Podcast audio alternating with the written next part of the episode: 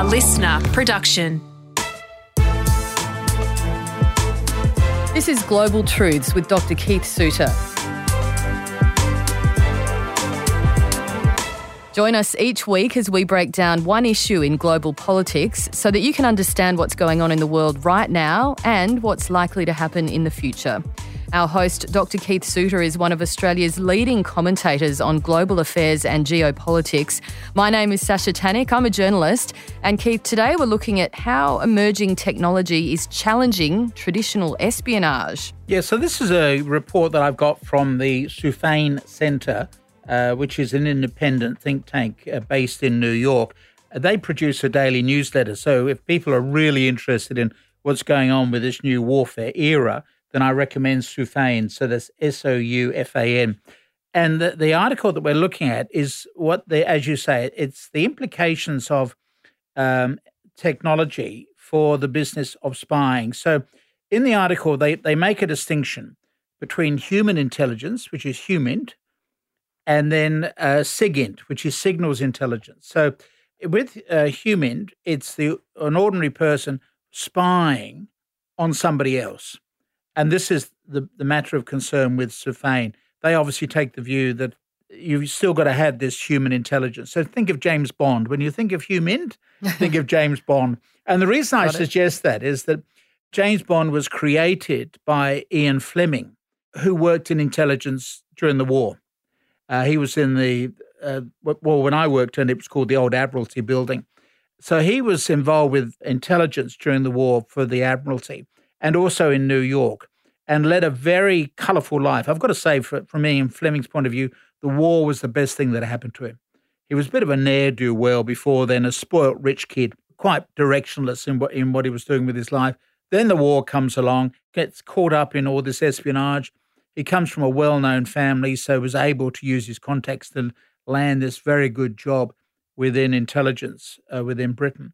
And so we see uh, him very much in this human intelligence area.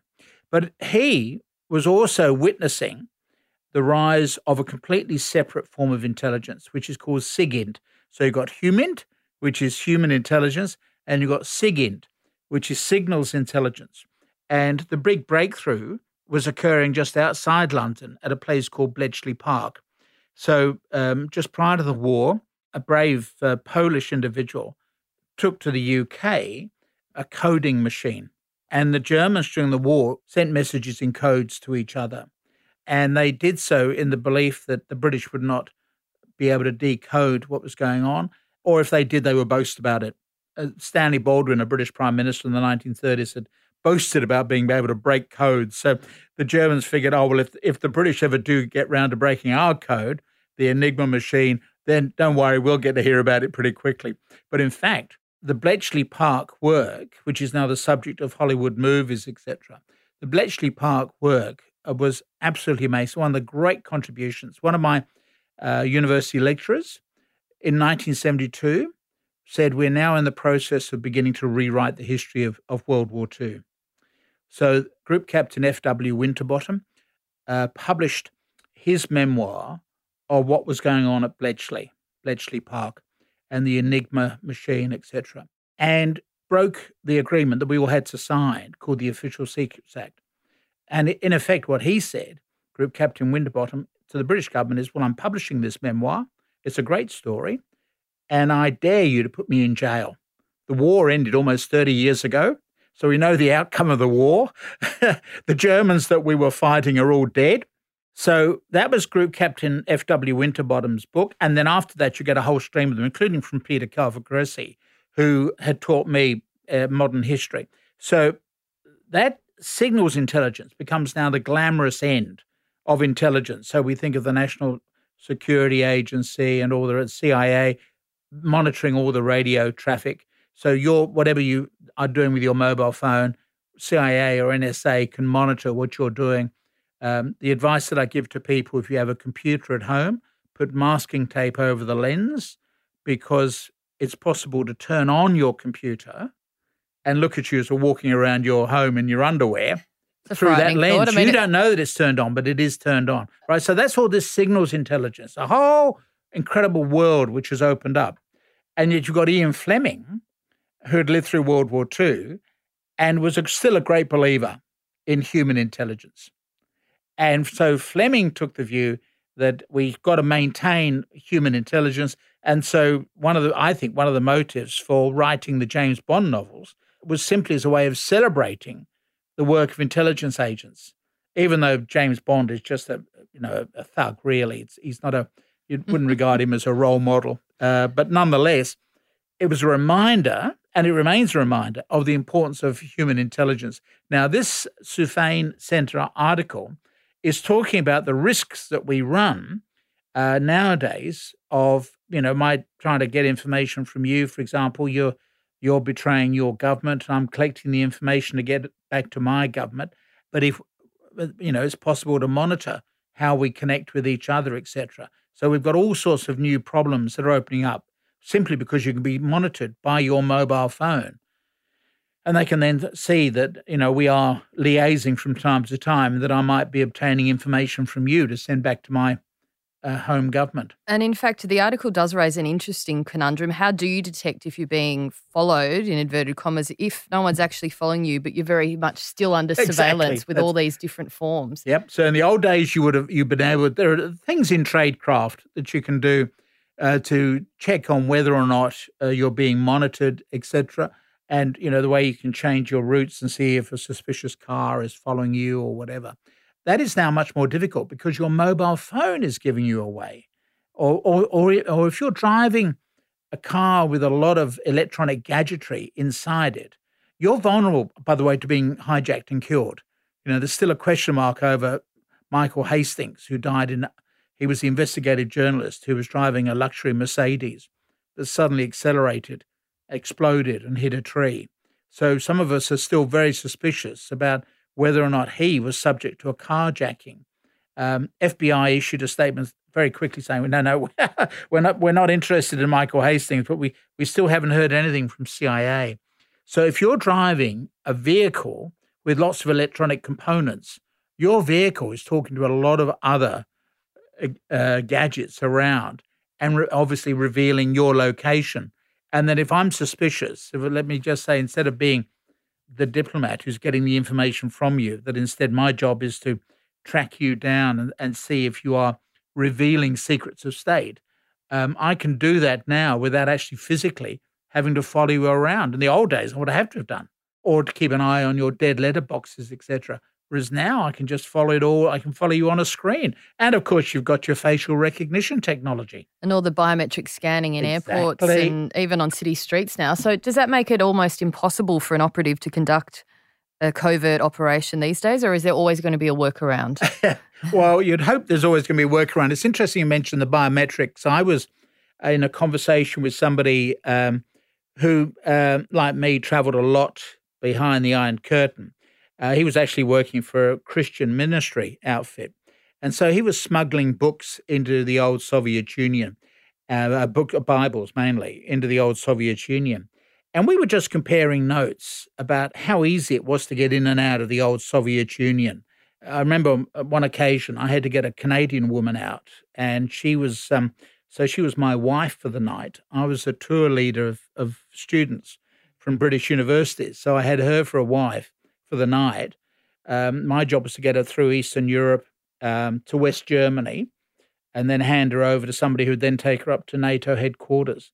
And what was interesting is that the guards on the trains that kept on checking our passports, etc., they were clearly bored stiff. They really were not enjoying their job. It was a cold December night. We could actually hear the wolves outside chasing the trains as we sped through the northern uh, f- forests uh, in Eastern Europe and and so you know the woman got out safely. This is you know very different from today, as you say, with the biometric testing. You know, the the United States is much more of a police state today, or Australia is much more of a police state than the Soviet Union was. They're gathering a lot of information, aren't they?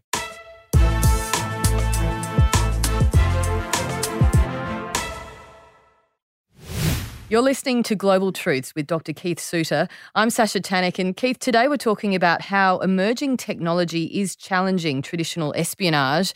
Now, Keith, we've been talking about biometric scanners. How far from fudging that kind of information are we? I mean, we've seen in spy novels people fake fingerprints and put on latex fingerprints. Is that actually happening? I'm sure life? that's all part of the tradecraft. Absolutely, yes. And you need to do that just to fool the other side. So we're really approaching a crisis in the intelligence sector because obviously, for those of us who are old fashioned, we remember with nostalgia the great days of human intelligence. Um, but at the same time, the young boffins in their white coats are saying, look, you guys are dinosaurs. The way we're going to do everything now is just purely through surveillance, tapping into messages, etc. You really don't need to have these human intelligence operations. So that that is the basic issue that we've got, and that's what this uh, centre is warning us about. That it's just going to make life more and more difficult for us. And in fact, it talks about whether there will be a place for traditional tradecraft when it comes to humans, or will it be about finding other ways, for example, to plant a listening device instead of actually sending in the operative to the the location. And of course, one you know there was a marvelous movie made a few years ago. Um, about spy technology, and they actually had listening devices. Um, which were shaped like flies. And so the flies were buzzing around listening and observing to what was going on. It was a very good movie. And that's basically what we're heading towards. We can we'll be able to end up with specks of dust as listening devices. So um, perhaps instead of just trying to obtain documents illegal and then being smuggled out, which is of course traditionally what we have seen with a lot of the old Cold War activities, Perhaps we will be able to produce intelligent dust. We'll be able to monitor conversations. We already got intelligent flies by the looks of it. so, um, yes, that may well be the new era. And so, technology is therefore shaping uh, the future of intelligence in the way that technology is, is obviously shaping our lives in so many other ways. And when it comes to this biometric data that's being gathered, how valuable is that for sale to another country, or how vulnerable does it make a country in terms of having that information available? I think data is the new oil. This is what um, so you know people who are on social media, etc.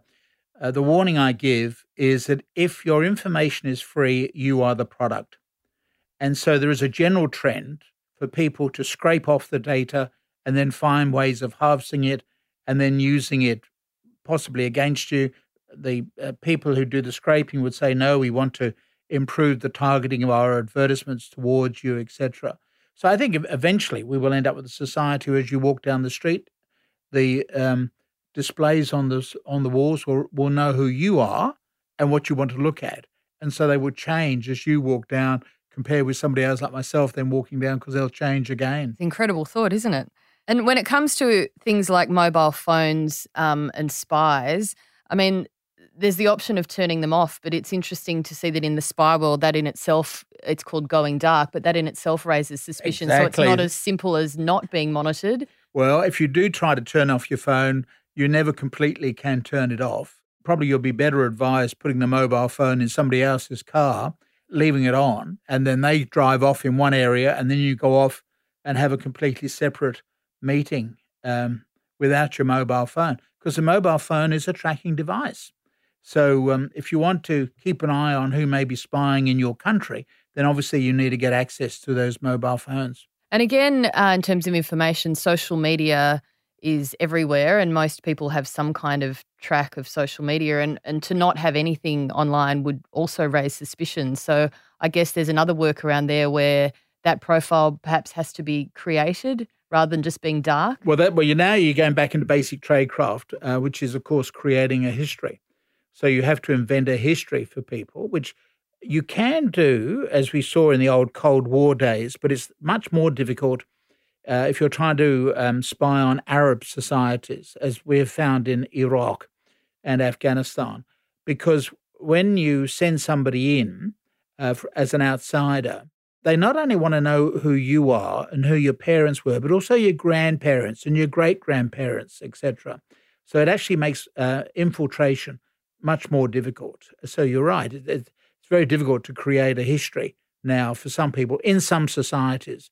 And your social media presence will certainly give you away if you're pretending to be something else rather than who you're claiming to be. Mm, it's quite a complex web. So, do you think new technology helps rather than hinders by opening up new opportunities and ways to gather intelligence? Or is it really, as we've said challenging traditional espionage. It's it's challenging traditional espionage, but also opening up still more of the signals intelligence side, the, the amount of spying we can do, etc., on people, uh, the facial recognition, the social control. All of this is certainly improving the signals intelligence side of it. So I guess in the long sweep of history, Ian Fleming has lost out.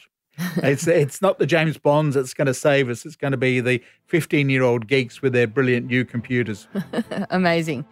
That was this week's episode of Global Truths with Dr. Keith Suter. Make sure you tune in next week when we'll break down one issue in global politics so that you can understand what's going on in the world right now and what's likely to happen in the future.